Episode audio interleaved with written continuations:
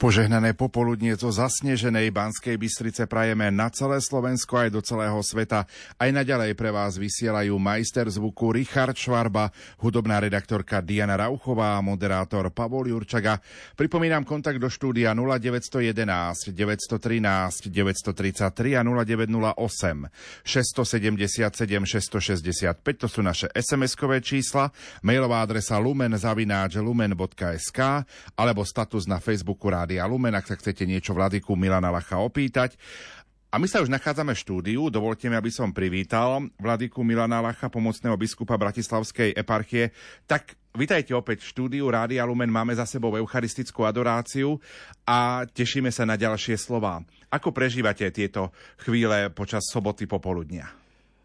Tak práve tento už druhý deň tu tejto duchovnej obnovy už je v takom aj viac e, cítim to aj ja, takej atmosfére už bezprostredne pred Vianocami a tak ako sme aj včera v tom prvom dni e, rozobrali a začali rozoberať a vstúpili do toho tajomstva e, sviatku Vianoc, sviatku e, Božieho narodenia cez samotnú ikonu narodenia Krista.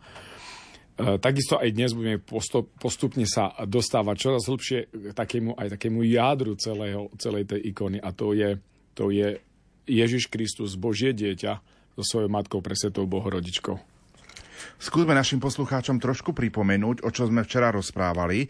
Ja len pripomeniem, že e, všetky tieto prednášky a celú našu predvianočnú rozhlasovú duchovnú obnovu môžu nájsť aj v našom archíve na webe Rádia Lumen v kolónke špeciálne relácie, tak tam sa to všetko nachádza.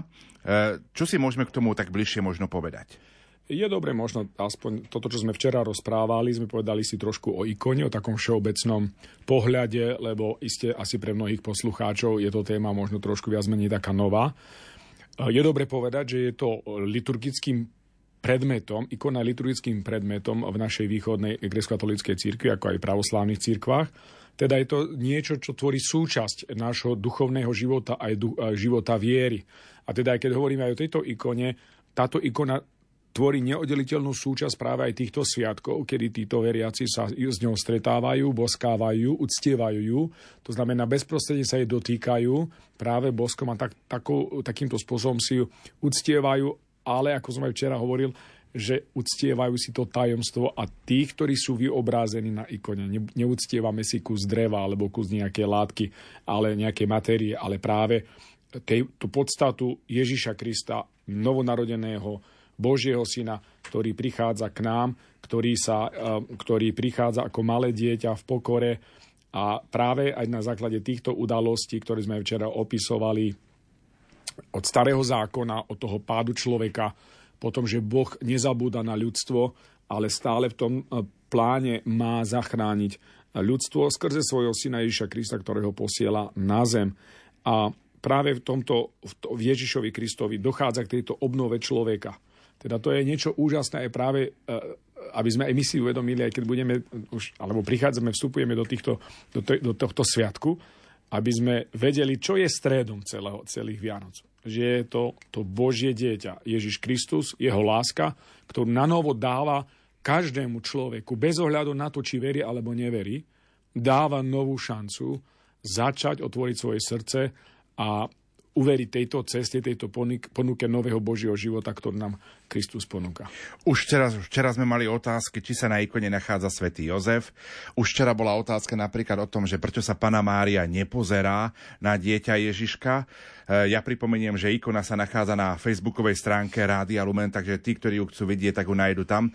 Vladika, dostaneme dnes odpovede aj na tieto otázky? Samozrejme, to som rád, že tieto otázky sa vzbudzujú a že naši pozorní poslucháči, ako aj takí vnímaví, ktorí videli túto ikonu, samozrejme, že už im eh, vystali tieto otázky, sú dobrí pozorovatelia a myslím, že to je dobré, lebo práve dnes dostanú odpovede aj práve na to, prečo sa Pana Mária, presveta Bohorodička na tej ikone nepozera na Ježiša, na to Božie dieťa.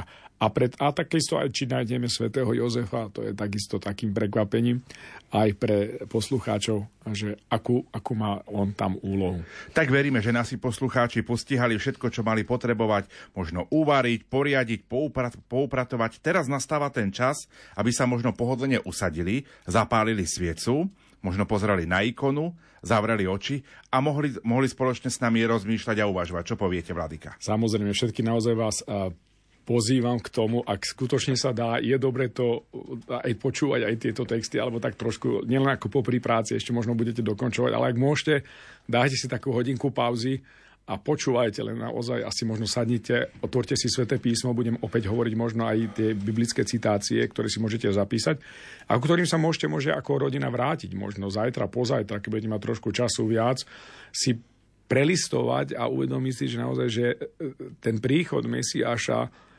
bol ohlasovaný 700 alebo dokonca 800 rokov pred jeho narodením. Hej, takže to je niečo úžasné, keď si to tak vezmeme, že proroci 700 rokov vopred pred touto udalosťou predpovedali, že prichádza a príde Kristus a mnohé tie znaky, ktoré, ktoré opisujú proroci, boli vyplnené práve aj na, v týchto udalostiach narodenia Ježiša Krista.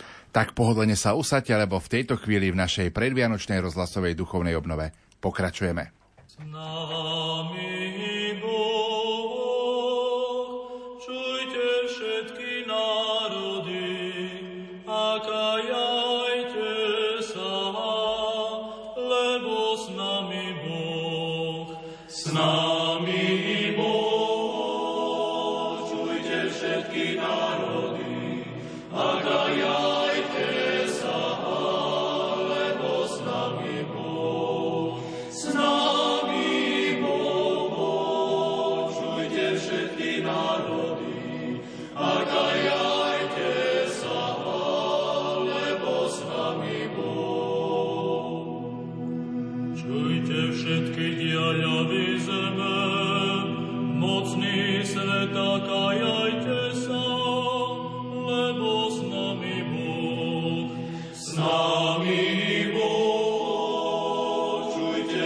Prináša dokonalý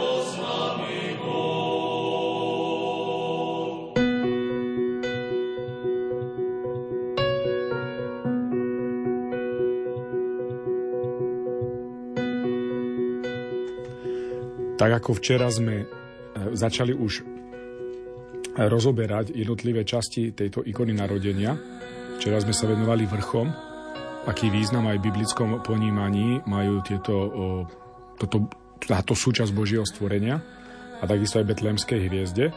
Dnes prejdeme k ďalším súčastiam ikony narodenia a ňou sú anieli a pastieri. Na o, zajtrajšej večierni zo Sviatku narodenia budeme spievať tieto slová my v našej grecko-katolíckej cirkvi. Dnes sa stal veľký a slávny zázrak. Pána porodila a pánov zostala. Slovo sa vtelilo a od oca sa neodlúčilo. Anieli s pastiermi ho oslavujú. A aj my spolu s nimi spievajme. Sláva na výsostiach Bohu a pokoj na zemi. Čisté nebeské stvorenia taktiež berú účasť na veľkom tajomstve spievajú Sláva na vysostiach Bohu a na zemi pokoj ľuďom dobrej vôle. Evangelista Lukáš 2.14 e, Zobrazenie anielov na ikone svedčí o dvojakej povahe ich služby. Tí anieli, ktorí hľadia na hviezdu smerom k zdroju svetla, poukazujú na nekonečnú oslavu Boha, na nebeskú liturgiu, ktorú slávia spolu s nami vždy, pri každej Eucharistii. Vždy, keď e, slávime Eucharistiu, božskú liturgiu, svetú omšu, nezabudajme práve na tento rozmer, že aj ten neviditeľný stvorený svet participuje, má účasť na, na každej liturgii, a každej oslave Boha, kde je v strede Kristus. A aniel, ktorý sa skláňa k pastierovi na ikone, symbolizuje službu ľudstvu. Teda anieli sú tu tí, ktorí sú daní do, do služby človekovi. Teda pomáhajú nám, aby my sme dosiahli aj tento cieľ, ktorý nám Boh dal, aby sme sa zjednotili s Bohom na veky a vo väčšnosti. Aby sme tvorili jednu súčasť. Je to aniel vtelenia. Jeho sklonený postoj na ikone hovorí o nežnej anielskej starostlivosti od človeka. Boh, Pán Boh nezabúda na nás ľudí a práve aj cez tieto stvorenia neviditeľné bytosti anielov, dobrých anielov, aj takto sa pán stará ako stvoriteľ o svoje stvorenia a stará sa o človeka. Veľké množstvo anielov zobrazených práve na tejto ikone predstavuje veľkú silu nebeského vojska, ktoré je dôležitým účastníkom mimoriadnej udalosti narodenia pána. Ako aj poslanie, ktoré majú anielské sily plniť, ako som už povedal, slúžiť človeku. Práve preto sa aniel zobrazený na svahu vrchu skláňa k pastierovi – a oznamuje mu radosnú zväzť. Zároveň to znamená aj to, že pastier, teda ľudstvo, ktoré tento pastier symbolizuje, môže prijať toto tajomstvo Ježovho vtelenia len vtedy, keď mu to bude dané z hora. Teda všetko je milosť v našom živote. A teda aj my môžeme natoľko robiť aj pokroky v duchovnom živote, nakoľko takisto aj pán zo svojej strany Boh nám dáva túto milosť a samozrejme na druhej strane, nakoľko my sa otvárame, e, koľko, nakoľko sa my disponujeme práve preto, aby my sme tú Božiu milosť prijali a s ňou, by som povedal, ju zúročili, ktoré hovoríme o talentoch v našom živote, kedy ich máme e, e, rozmnožiť, máme ich zveľaďovať. To je práve tá spolupráca, cirkevní otcovia hovoria o tzv. synergii, kedy vlastne my máme spolupracovať spolu s tou Božou milosťou, aby sme dosiahli ten cieľ, teda návrat do raja, ktorý sme stratili svojim hriechom. A v Lukášom evanieliu v 2. kapitole, v 8. a 9. verši čítame. V tom istom kraji boli pastieri, ktorí v noci bdeli a strážili svoje stádo. Tu zastal pri nich pánov aniel a ožiarili ich pánova sláva. Zmocnil sa ich veľký strach. Toľko hovorí evangelista Lukáš. Ale keď sa pastieri spametali, Podnáhľali sa splniť poslanie, ktoré im oznámil aniel, a to navštíviť novonarodené dieťa v Betleheme.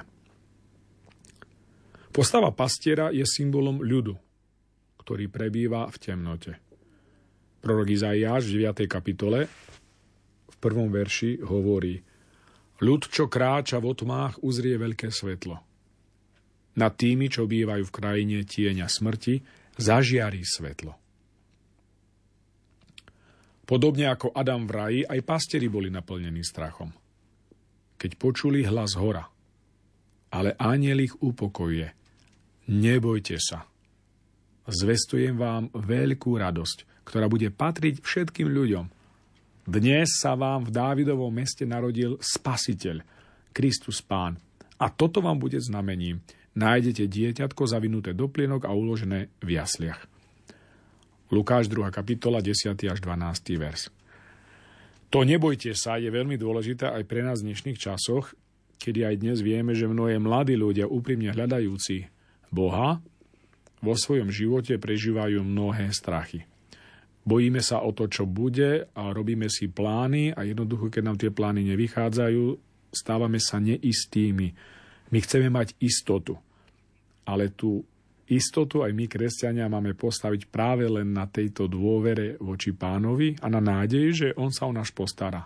Teda aj, aj tento sviatok, aj táto, do ktorého vstupujeme pomaličky, sviatok narodenia pána Ježiša Krista, v sviatok Vianoc, nás pozýva práve k tomu, aby sme aj my počuli hlas týchto anielov, ktorí aj nám dnes, aj tebe, brat, sestra, aj mne hovoria, neboj sa, čo sa staráš?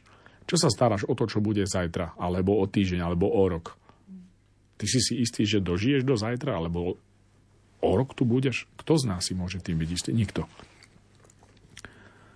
Teda aj títo dobrí ľudia dobrej vôle, osvietení svetlom poznania, našli pána a zakúsili ovocie spravodlivosti. Ako hovorí prorok Ozeáš v 10. kapitole 12. verši.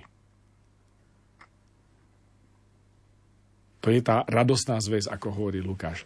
Zvestujem vám veľkú radosť ktorá bude patriť všetkým ľuďom. To znamená, ďalší taký znak, okrem toho, aby sme sa nebáli, je mať radosť. Tú, tú veľkú radosť, ktorú nám zvestuje, je samotný príchod Ježiša Krista. Boh vo svojej láske prichádza a posiela svojho syna.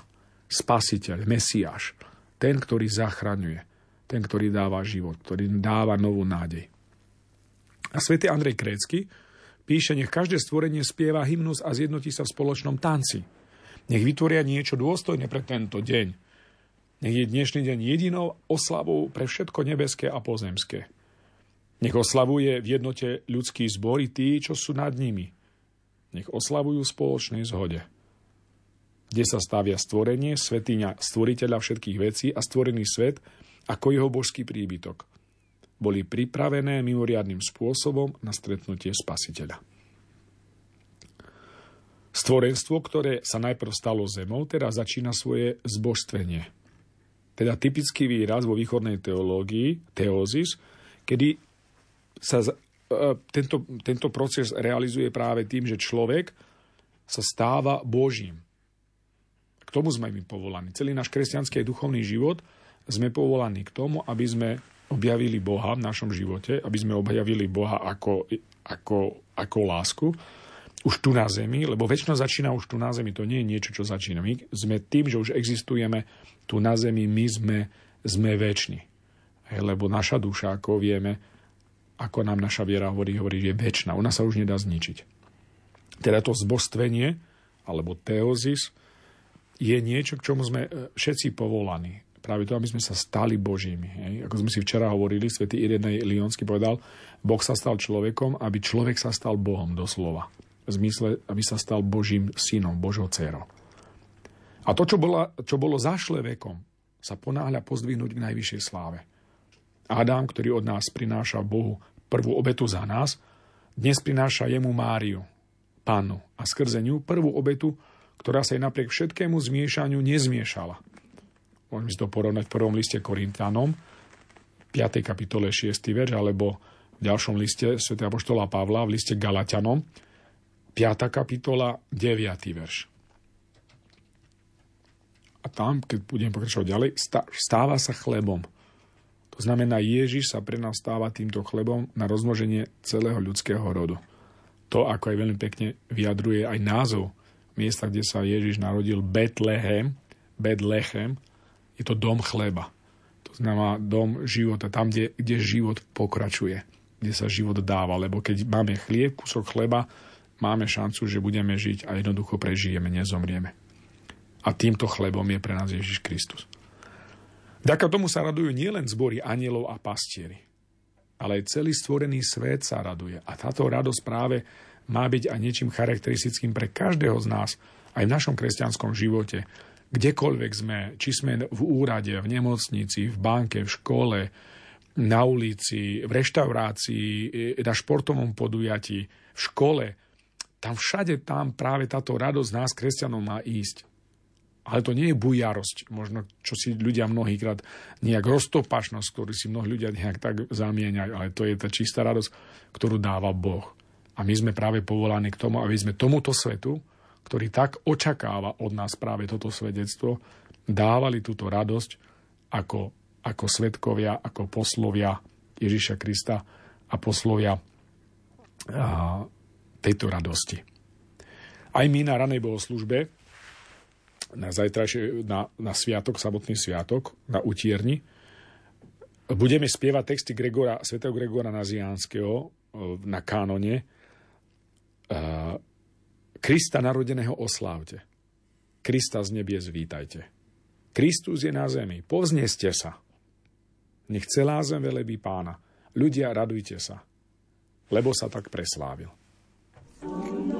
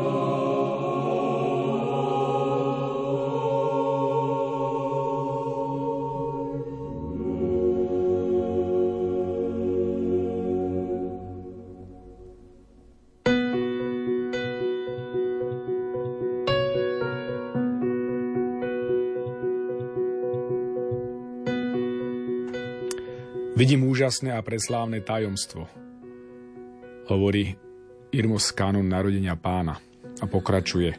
Nebo, jaskyňu, kerubínsky trón, pannu, jasle, miesto, kde leží nevmestiteľný Kristus Boh. Toho spevmi zvelebujme. Uprostred ikony sa otvára čierna jaskyňa. V žiadnom z nenájdeme zmienku o jaskyni. Spomienku na túto tajomnú puklinu v zemi zachovala iba tradícia. Ikona sa riadi tradíciou cirkvy, ktorá sa odráža aj v liturgických textoch. Čierny otvorený interiér jaskyne symbolizuje predpeklie alebo peklo. A práve tu vstupuje Kristus a práve tu sa rodí, aby sa stal srdcom stvorenia. Rodí sa v temnote a v tieni smrti A jeho narodenie naklonilo nebesá až do podsvetia. Takto vidíme novonarodeného ležiaceho v jasliach toho, ktorý prišiel, aby stvoril nový svet. Ak sa pozorne pozrieme do jaskyne, uvidíme, že je tam taká istá temná priepasť, ktorá je zobrazená na inej ikone, na ikone zostúpenia skrieseného Krista do podsvetia, na ktorej Adam, stojaci oproti pánovi, sa mu chcel stať podobným, chcel byť povýšený a Boh na túto opovážlivosť veľkoryso odpovedal darom zbožstvenia. Na Veľkú svetú sobotu na ranej bohoslužbe na utierni spievame. Prišiel si na zem, aby si zachránil Adama. A nenašiel si ho na zemi. Zostúpil si ho hľadať do pekla. Niektoré ikony narodenia pána zobrazujú strom nad jaskyňou. Strom života v jasliach rozkvitol z Pány Márie. Jej lono sa stalo duchovným rájom, v ktorom sa nachádza božská záhrada. Jediac z tejto záhrady budeme žiť a nezomrieme ako Adam. Kristus sa rodí, aby obnovil obraz, ktorý kedysi upadol. Apokryfné evanielium nám hovorí, že počas cesty do Betléma Mária povedala Jozefovi, pomôž mi zísť osla. Lebo ten, ktorý je vo mne, predvída, čo príde. Jozef teda vzal Máriu z osla a povedal jej, kam ťa mám vziať, aby si ukryla svoju hambu, lebo toto miesto je pusté. Podľa Evanielia totiž v hostinci pre nich nebolo miesta, ako to opisuje evangelista Lukáš v 2. kapitole 7. verši. Jozef vzal Máriu do akejsi jaskyne, ktorá sa im stala milým miestom. Tu Božia matka porodila prvorodeného syna, zavinula ho do plienok a uložila do jasiel, ako hovorí evangelista Lukáš. Svetý Andrej Krécky v jednej zo svojich homílií píše Pán sa vyzliekol a zázračne na seba vzal náš obraz. Takto sme sa stali úplnými a boli sme odetí darom zbožstvenia, ktorý dal výmenou za hmotu, ktorú na seba vzal. Boh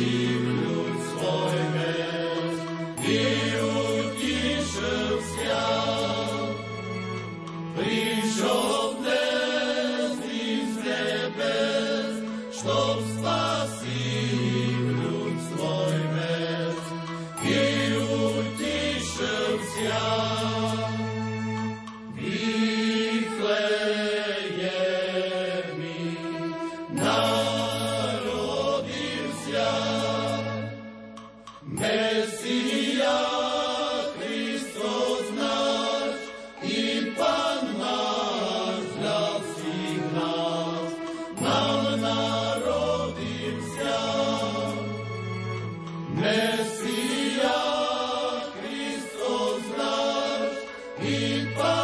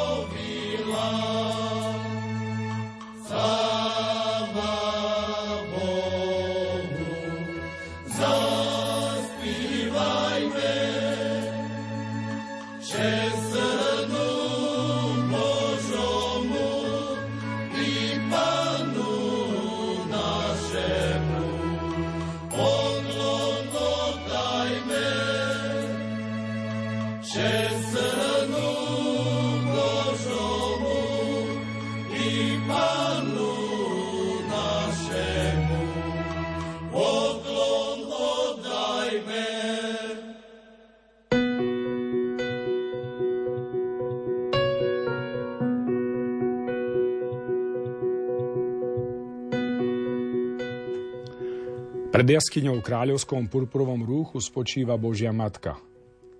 Prorok Dávid, telesný prorok Krista, oslavuje toho, ktorý vykonal zázrak v Márinom lone. Vyhlasuje. Po tvojej pravici stojí kráľovná ozdobená zlatom z ofíru. Žalm 45, 10. verš. Lebo ona je matkou kráľa, obdarená Božou dôverou. Pán si ju vyvolil za matku a prostredníčku života sa modlíme v jednej z modlitieb. Postava Božej Matky v kráľovských karminových šatách nám pripomína i starovekú bohyňu rieky. Význam však zostáva rovnaký, tá, ktorá dáva život. Pana Mária dáva život Ježišovi Kristovi a skrze Ježiša Krista dáva, Boh dáva život nám, každému jednému z nás. Čo je zaujímavé na tejto ikone, Bohorodička zobrazená odvracia svoj pohľad od dieťaťa, čo nie je pre matku typické. A upriamuje ho do nekonečna, ako by vo svojom srdci zhromaždila výnimočné udalosti, ktoré sa stali. Lukáš 2.19 Jej tvár svedčí o istom ľudskom smútku matky, ktorá by chcela priniesť niečo viac svojmu pánovi. Hovorí, keď Cára porodila syna, dostala veľký pozemok. Ale ja som nedostala ani hniezdo. Vzala som si jaskyňu, v ktorej si sa ty, nové dieťa, väčší Boh, usadil podľa svojej vôle. Obraz Božej Matky Bohrodičky odpočívajúcej v šarlatových šatách červenej farby na úpetí vrchu poukazuje na nezhárajúci kér, ku ktorému, ku ktorému sa približil Mojžiš a v ktorom sa mu zjavil Boh – keď pásol ovce na, na vrchu Horeb. Tento ker je prototypom tajomstva Božej Matky, z ktorej sa zrodilo svetlo sveta. Lebo ako ten ker, keď bol zapálený, nezhorel, tak si i ty, panna, porodila a panou si zostala. Skrze to sa dozvedáme tajomstvo zjavené v panne, že pri narodení sa, zrodili, sa zrodilo božské svetlo ktoré osvietilo ľudský život a zachovalo horiaci ker neporušiteľný. Rovnako ako pri narodení nezvedol kvet jej nepoškvrnenosti. Práve aj východná ikonografia pozná tento, túto ikonu pre Svetej Bohorodičky, ktorá sa volá Nezhárajúci ker, Neopalima Kupina. Teda je to ikona, v ktorej je zobrazený tak tento horiaci ker z, z Možišovho výjavu, v ktorej je zasadená bohorodička, ako sedí a drží malé dieťa Ježiša vo svojom lone na kolenách. A pre ňou sa klania zo, zo sandálov Mojžiš ako pastiera ovečky kolo neho. Byzantskí hymnografi vidia archetyp Božej Matky aj v obraze Červeného mora. Kedy si v Červenom mori bol načrtnutý obraz nevesty, ktorá nepoznala muža. Tam bol Mojžiš, ktorý rozdelil vody. Tu je Gabriel, služobník zázraku. Vtedy Izrael prešiel suchou nohou cez hlbinu mora. Teraz panna porodila bez muža Krista. More po prechode Izraela zostalo nepriechodné. Nepoškvrnená, po narodení Emanuela zostala neporušená. Na odeve Pany Márie sú zobrazené tri hviezdy, tri zlaté hviezdy. Jedna na čele a dve na ramenách, ktoré symbolizujú jej panenstvo, ako hovorí svätý Jan Damascénsky, pred narodením, počas narodenia i po narodení. To označuje panenstvo Panny Márie v duchu, v duši a v tele. Keďže dieťa narodené z Márie bolo Bohom, v ňom sa zmenil poriadok prírody. Preto aj príroda urobila výnimku.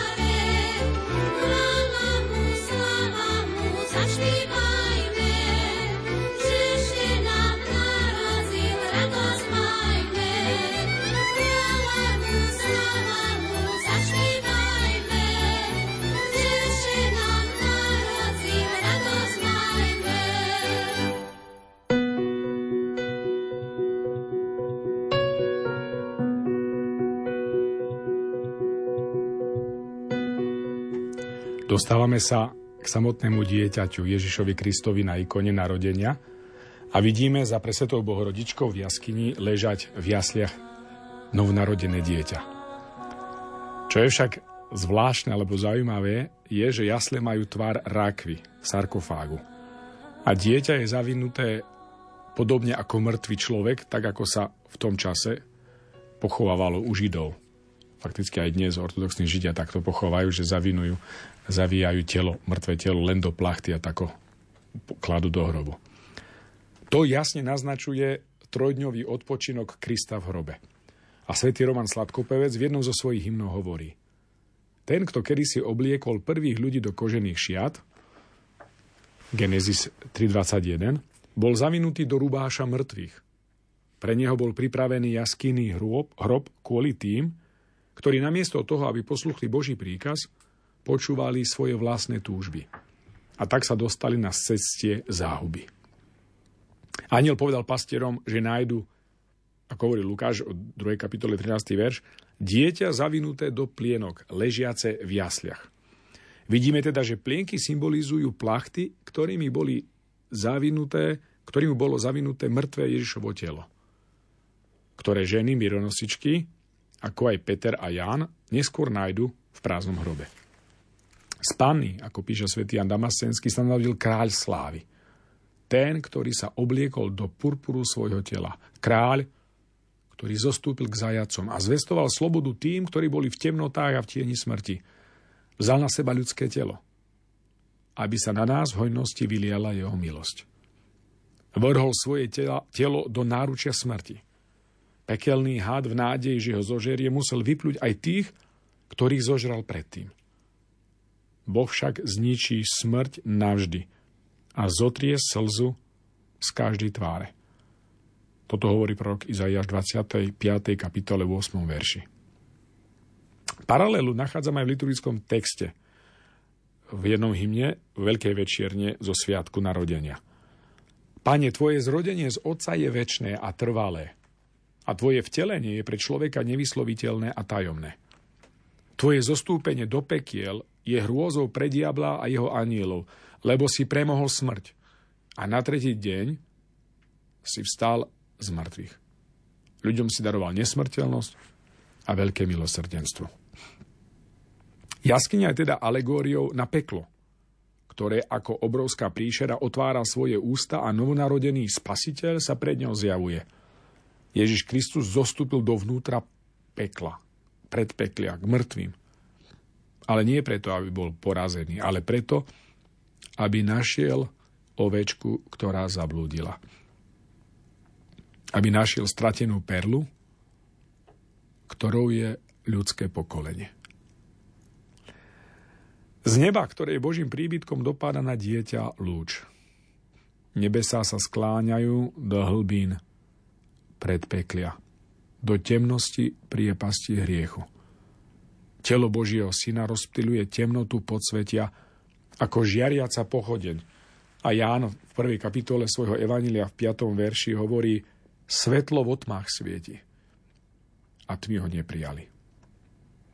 Ikona takto dostáva význam teofánie.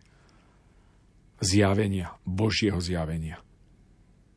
A v liturgickom hymne jednorodený synu, ktorý spievame na božskej liturgii, sa o vtelení hovoria tieto slova. A bez zmeny svojho božstva stal si sa človekom. Starozákonný žalmista volá v úzkosti. To je tá bolesť moja, že sa pravica najvyššieho odvrátila odo mňa. 77. žalm, 11. verš. Ale ako pokračuje vo svojej modlitbe, pripomína si veľké pánové skutky, ktoré vykonal pre dobro svojho ľudu.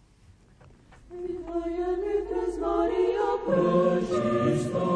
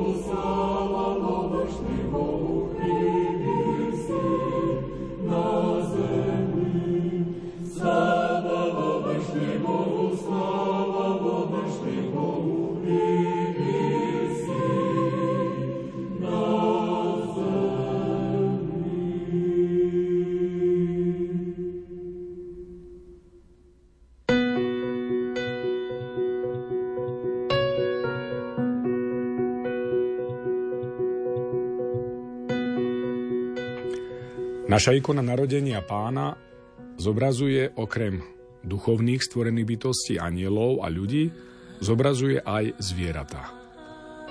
A samozrejme každý z nás vie, aké tieto zvieratá na ikone boli, alebo môžu byť, alebo boli svetkami narodenia Ježiša Krista. V prítmi tejto jaskyne ikona zobrazuje vola a osla. Apokryfné evanílium nám hovorí, že keď pána Mária uložila novorodeného Ježiša do jasiel, poklonili sa mu vôľ i osol. V skutočnosti majú tieto zvieratá aj symbolický význam. Obe znamenajú pohanstvo. Vôľ je symbolom modloslužby a osol je symbolom zhýralosti. Ich prítomnosť na ikone má však hĺbší význam. Tieto zvieratá nám opäť pripomínajú Izaiášove spisy – Izaiáš 1.3. Vôl si pozná gazdu a ostol jasle svojho pána. Izrael nepozná. Ľud môj nepochopí. Podľa iného výkladu je vôľ zobrazený na ikone a symbolizuje Židov a osol symbolizuje zasa pohanov. Pretože všetci sú pozvaní na pánovú večeru. V tomto kontexte možno jasle považovať za stôl, kde sa odohráva, ku ktorej sme pozvaní všetci na pánov večeru. Zvieratá po oboch stranách Ježiša sa neustále klaňajú novorodencovi. Symbolizujú to, čo Ježiš povedal, keď uzdravil stotníkovho sluhu z Kafarnauma. Veru hovorím vám, takú vieru som nenašiel u nikoho v Izraeli. Hovorím vám, že prídu mnohí od východu i západu a budú stolovať s Abrahámom, Izákom a Jakubom v nebeskom kráľovstve. A synovia kráľovstva budú vyhodení von do tmy. Tam bude plač a škrípanie zubami. Matúš 8, 10. až 12. verš. Prítomnosť týchto dvoch zvierat je tiež symbolom obetného telaťa a osla pre vstup do Jeruzalema. Svedčia o dôstojnosti novonarodeného ako Mesiáša a zároveň naznačujú naplnenie Božieho kráľovstva. Emanuel, ako hovorí prorok Izaiáš, v 7. kapitole 15. verši, mlieko a med bude jesť, až bude vedieť opovrhnúť zlým a voliť si dobré. Zasľubená krajina je obrazom Mesiášovho kráľovstva, v ktorom tečie mlieko a med. Ako tom hovorí kniha Exodus, 3. kapitola 8. verš keď krajina obývaná pohanmi uvidí veľké svetlo. Tedy sa toto proroctvo naplní a horské skaly sa stanú pastvinami, na ktorých sa budú pásť ovce. Pozri si Matúša, 4. kapitolu 15. až 17. verš, alebo Izaiáša 7.25.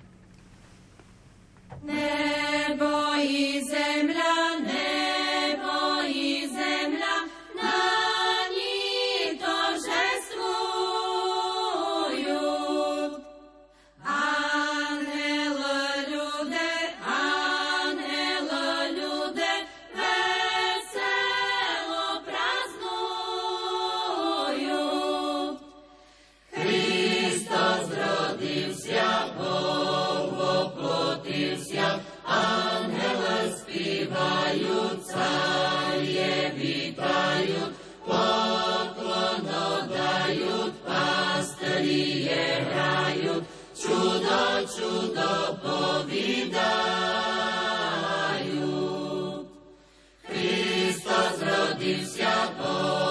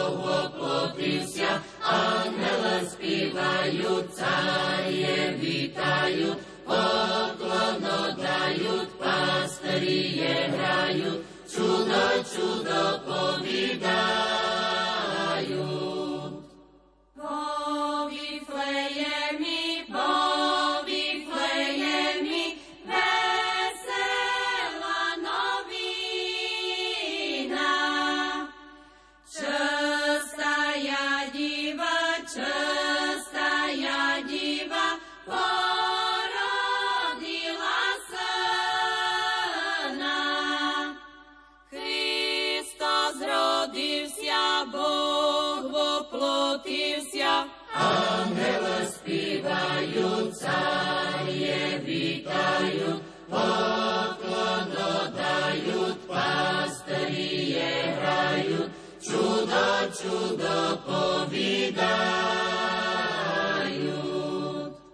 Kristus rodil sa, Boh voplotil sa, anele spívajúca je vítajú, poklono dajú, pastri je hrajú, čudo, čudo povídajú.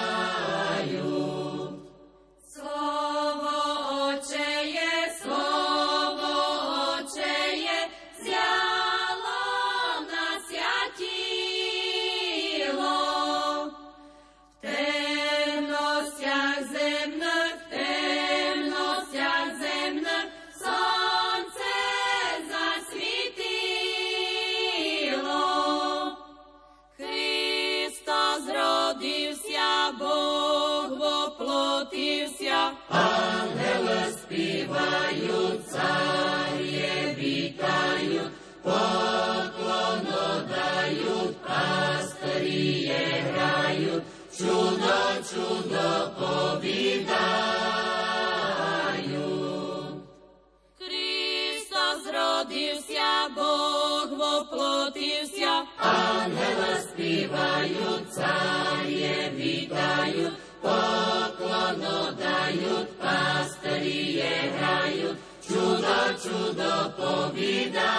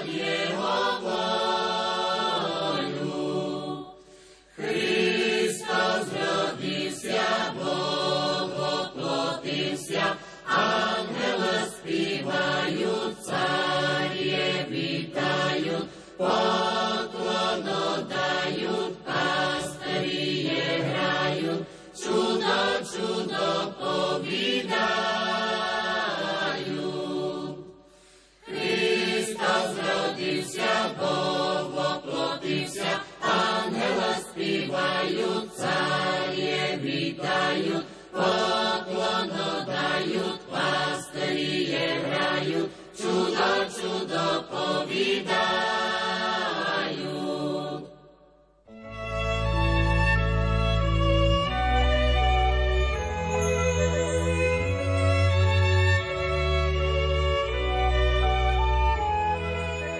Tak ako za oknom sneží padá, nech do tvojho srdiečka šťastie padá. Zabudni na bolesť, na starosti a prežij Vianoce láske a v radosti. Tešíme sa na Ježiška.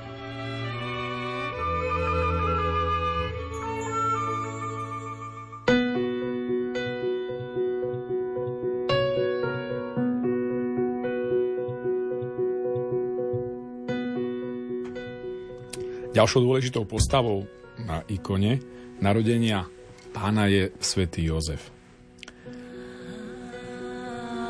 V hymne kráľovských hodiniek na štedrý večer sme sa modlili jeden práve takýto hymnus, ktorý, kde Jozef hovorí pane Márii. Mária, aké to dielo vidím v tebe? Nechápem a čudujem sa, môj rozum žasne.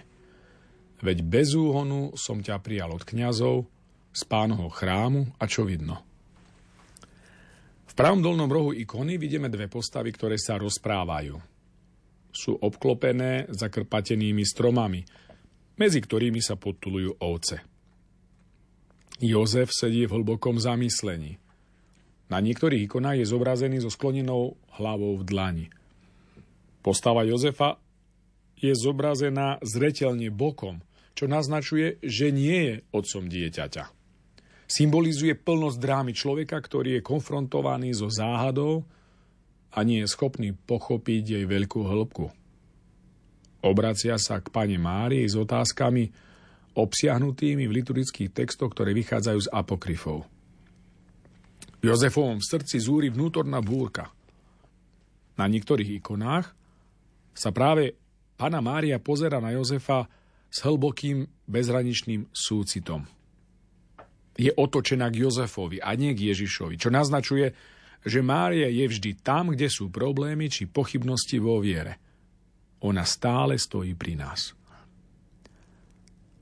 A pokryfné evanielium opisuje tento príbeh podrobne a malebne, keď sa Jozef vrátil domov zo, sva- zo stavby, na ktorej pracoval, a našiel Máriu v požehnanom stave, bil sa do tváre, hodil sa na zem a horko plakal. Hovoriac, s akou tvárou sa môžem postaviť pred pána svojho Boha? Ako sa mod- môžem modliť za dievča, ktoré som prijal ako pannu z pánovho chrámu svojho Boha a som sa nestaral o ňu? Kto na mňa hodil svoju sieť? Kto spôsobil takú hambu môjmu domu tým, že zneúctil pannu? Či sa mi to stalo, čo sa stalo Adamovi? Lebo had oklamal Evu, keď ju našiel sám. Potom Jozef vstal a zavolal si Máriu k sebe a povedal jej, Mária, poškvrnila si sa pred Bohom. Prečo si to urobila? Či si opustila pána svojho Boha? Čo pohlo tvojou dušou, aby si sa zneúctila? Hoci si navštívila svetiňu svetých a jedla z rúk anielov. Mária horko plakala a hovorila, som čistá a muža nepoznám. Jozef jej odpovedal, odkiaľ sa to vzalo v tvojom lone? A Mária odpovedala, ako je živý pán môj Boh, neviem, odkiaľ sa to vzalo. Vtedy prišiel na Jozefa veľký strach, zanechal Máriu a premýšľal, čo s ňou urobiť. Ak jej hriech udržím v tajnosti, budem vyzerať ako ten, kto bojuje proti pánovmu zákonu. A ja sa bojím vystaviť ju Izraelitom, lebo to, čo je v nej, môže byť i dielom anielov a na súde smrti ma obvinia, že som zradil nevinnú krv. Čo mám s ňou urobiť? Nechám ju tajne odísť. A tak ho zastihla noc. Jozef bol teda v smutku konfrontovaný s veľkým tajomstvom. Keď o tom premýšľal sám, nemohol nájsť odpoveď. A tak ho zahalila temnota noci. Svetian Damascenský píše, dnes Boh slovo, ktorý stvoril vesmír, vytvoril novú knihu, ktorá vychádza z otcovho srdca, napísaná perom ducha. Bola napísaná jazykom Boha. Táto kniha bola daná človeku, ktorý rozumie týmto písmenám, ale nečíta ich. Jozef v skutočnosti nepoznal Máriu ani samotný význam tohto tajomstva. Pochybnosti do Jozefovho srdca vštepuje pastier, pokušiteľ, ktorý stojí pred ním na ikone. Táto scéna odráža aj prítomný a tragický ateizmus sveta. Pokušiteľ sa snaží dokázať, že neexistuje iný svet ako svet viditeľný. Že priebeh udalosti nemôže byť iný ako v empirickom svete. A že neexistuje iná možnosť zrodenia ako tá prirodzená. To znamená, že pokušiteľ popiera nadprirodzenosť sveta. Zlý chce zabrániť človeku, aby pochopil a aby sa k spasiteľovi nepribližoval rozumom, ale srdcom – Pokušiteľ predstavuje typ človeka, ktorý počúva slovo, ale svetské starosti a klam bohatstva slovo udusia a ostane bez užitku. Matúš 13.22 Takýto človek je preniknutý malichernou pedantnosťou a nuancami rodokmeňa, hádkami a spormi o zákon. A preto neprináša ovocie. Ako hovorí svätý Pavol, v liste Týtovi v 3. kapitole 9. verši. Pokušiteľ opierajúca o palicu hovorí Jozefovi, ako sa nemôže táto palica premeniť na výhonok, ani taký starec ako ty nemôže splodiť dieťa. Tak ani panna nemôže porodiť. Takto pokušiteľ zbudzuje v prostomyselnom Jozefovi búrku pochybnosti. Podľa tradície sa pokušiteľ, ktorý je často zobrazovaný v odeve z vlasov, s rohmi a chvostom, sa nazýva Tyrzus, podobne ako Dionýzova palica, s akou sa zobrazujú satírovia a Bacchus, ktorý je stelesnením pohanstva a neplodného racionalizmu. Väčšina teológov je však proti takémuto výkladu, že muž zhovárajúci sa s Jozefom je pokušiteľ. Skôr ide o proroka Izajáša, ktorý prichádza k Jozefovi, ktorý ešte stále nerozumie tajomstvu Ježišovho vtelenia a narodenia. Izaiáš mu vysvetľuje, že teraz sa naplnilo jeho proroctvo o pane, ktorá rodí syna Emanuela, čo znamená s nami Boh. Izaiáš 7, 7. kapitola, 14. a nasledujúce verše. Medzi dvoma postavami je zobrazený zelený ker podľa proroka Izaiáša, Izaiáš 11.1, z pňa Jeseho vypučí ratolesť a z jeho koreňov vykvitne výhonok a spočinie na ňom duch pánov.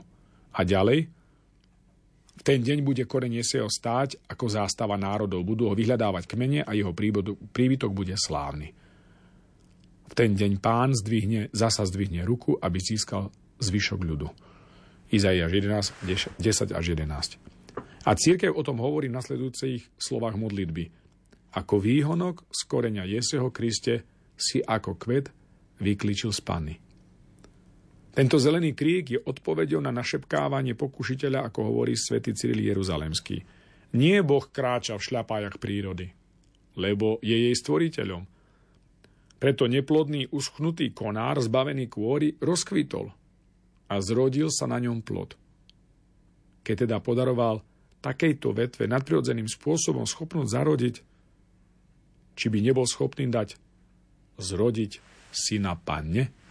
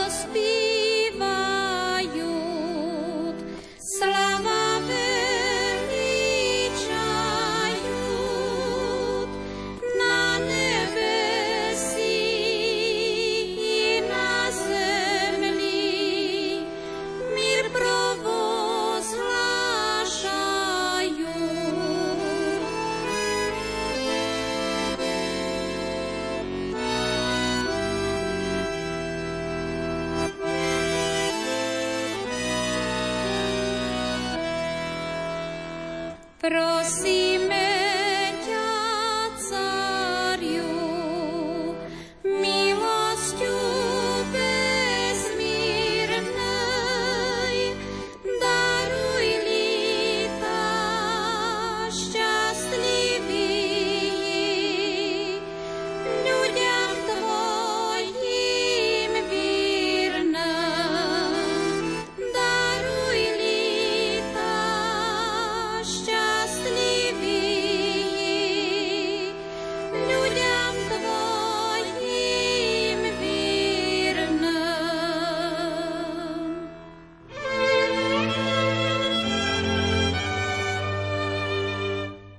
Maličký anielik v okne stál a krásne Vianoce všetkým ľuďom prijal, aby v novom roku zdravie, šťastie, lásku mali a stále sa na seba pekne usmievali.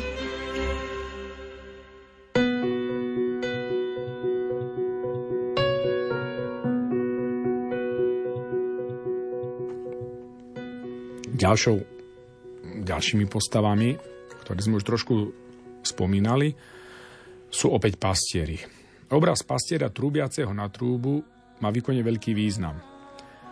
Vyjadruje údiv stvoreného sveta nad tajomstvom Kristovho narodenia.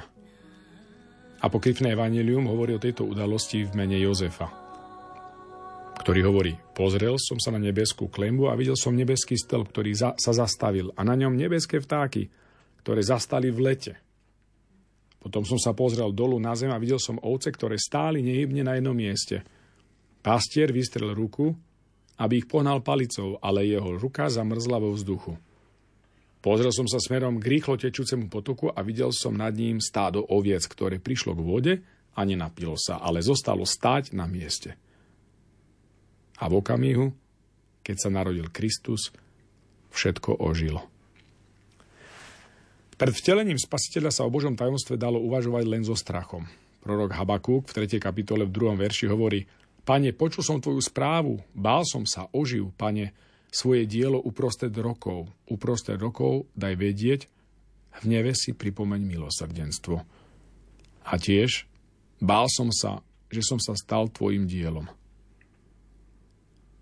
A na kráľovských hodinkách spievame ešte pred tvojim narodením, pane, duchovné vojska s chvením pozerali na tvoje tajomstvo a divili sa. Celý stvorený svet môže s úžasom uvažovať o veľkom tajomstve Božieho vtelenia. Ale po narodení Krista sa tento údiv stáva oslavou anielov a ohlasovaním pokoja medzi ľuďmi, pretože s nami Boh, ako to spievame na Veľkom povečeri, na Vigíliu Sviatku. Pastier zobrazený na ikone sa tiež podobá na obraz pastiera Mesiáša. Prechádza okolo jaskyne v blízkosti pekelnej priepasti – Dobrý pastier pôjde hľadať ovcu, ktorá zablúdila a spadla do priepasti. Spolu so zostúpením do predpeklia to znamená, že dobrý pastier, ktorým je Kristus, nielen vedie a chráni svoje stádo, ale dáva im aj svoj život.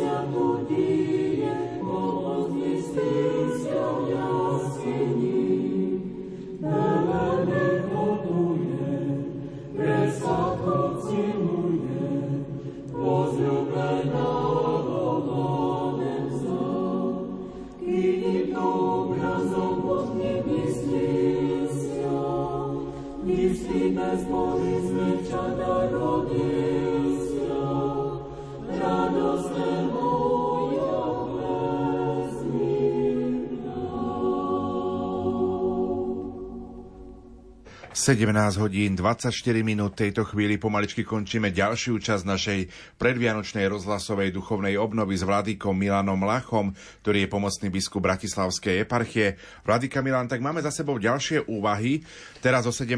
hodine 30. minúte čaká našich poslucháčov spravodajská relácia Infolumen a potom večer o 18. budeme z katedrály svätého Františka Ksaverského vysielať priamy prenos grecko-katolíckej boskej liturgie. Povedzme si aj pár slov k tomu, čo nás čaká o tej 18. hodine. Čaká nás liturgia Sv. Jana Zlatoustého, teda jednoducho mm, Eucharistia, Eucharistia, ktorú slávime a ktorú vlastne slávime ešte v tomto prípravnom období, keďže ešte stále my sme v očakávanie a ešte tu nie sú samotné Vianoce, samotný sviatok. Teda aj stále sme v takom očakávaní. Aj táto Eucharistia má byť takou naozaj prípravou slávenie božskej liturgie slava Krista, ktorý je v strede, ktorý aj z jedných tých častí Svetej liturgie práve príprava obetných darov, kedy kňaz na boku pripravuje pred tou verejnou časťou liturgie, pripravuje obetný chlieb, kedy samotne aj spomína jednotlivé časti, ako keď sa Kristus narodil. Teda jednoducho na tom diskuse, na tom obetnom tanieri, jednoducho je aj vyobrazená ikona narodenia ako práve ten, ktorý, chlieb, ktorý sa pripravuje, ktorý je tým baránkom, to je ten Kristus, keď jedna z tých aj častí hovorí, a hľa, hviezda sa zastavila na miestom, kde bolo dieťa. Teda jednoducho opisuje to v tomto o, o, v pláne spásy, v dejinách spásy tú prvú časť Ježovho života a to je jeho narodenie, ktoré sa odohráva v tichosti, v skrytosti, podobne ako táto príprava obetných darov v našej liturgii sa odohráva v tichosti a v skrytosti. Potom ponúkneme modlitbu posvetného ruženca, modlitbu Vešpier, Rádio Vatikán a stretneme sa opäť o 20. hodine 15. minúte v relácii od ducha k duchu, kde budeme pokračovať ešte niektorými úvahami a samozrejme tejto relácii krátko pred 21. hodinou a 45. minútou naša predvianočná rozhlasová duchovná obnova vyvrcholí. Prajeme vám požehnaný sobotný večer, už sa tak zvianočnieva zo zasneženej Banskej Bystrice a tešíme sa na vás počas ďalšieho vysielania. Nerušené počúvanie vám aj naďalej prajú Richard Švarba a Pavol Jurčaga. Spirit.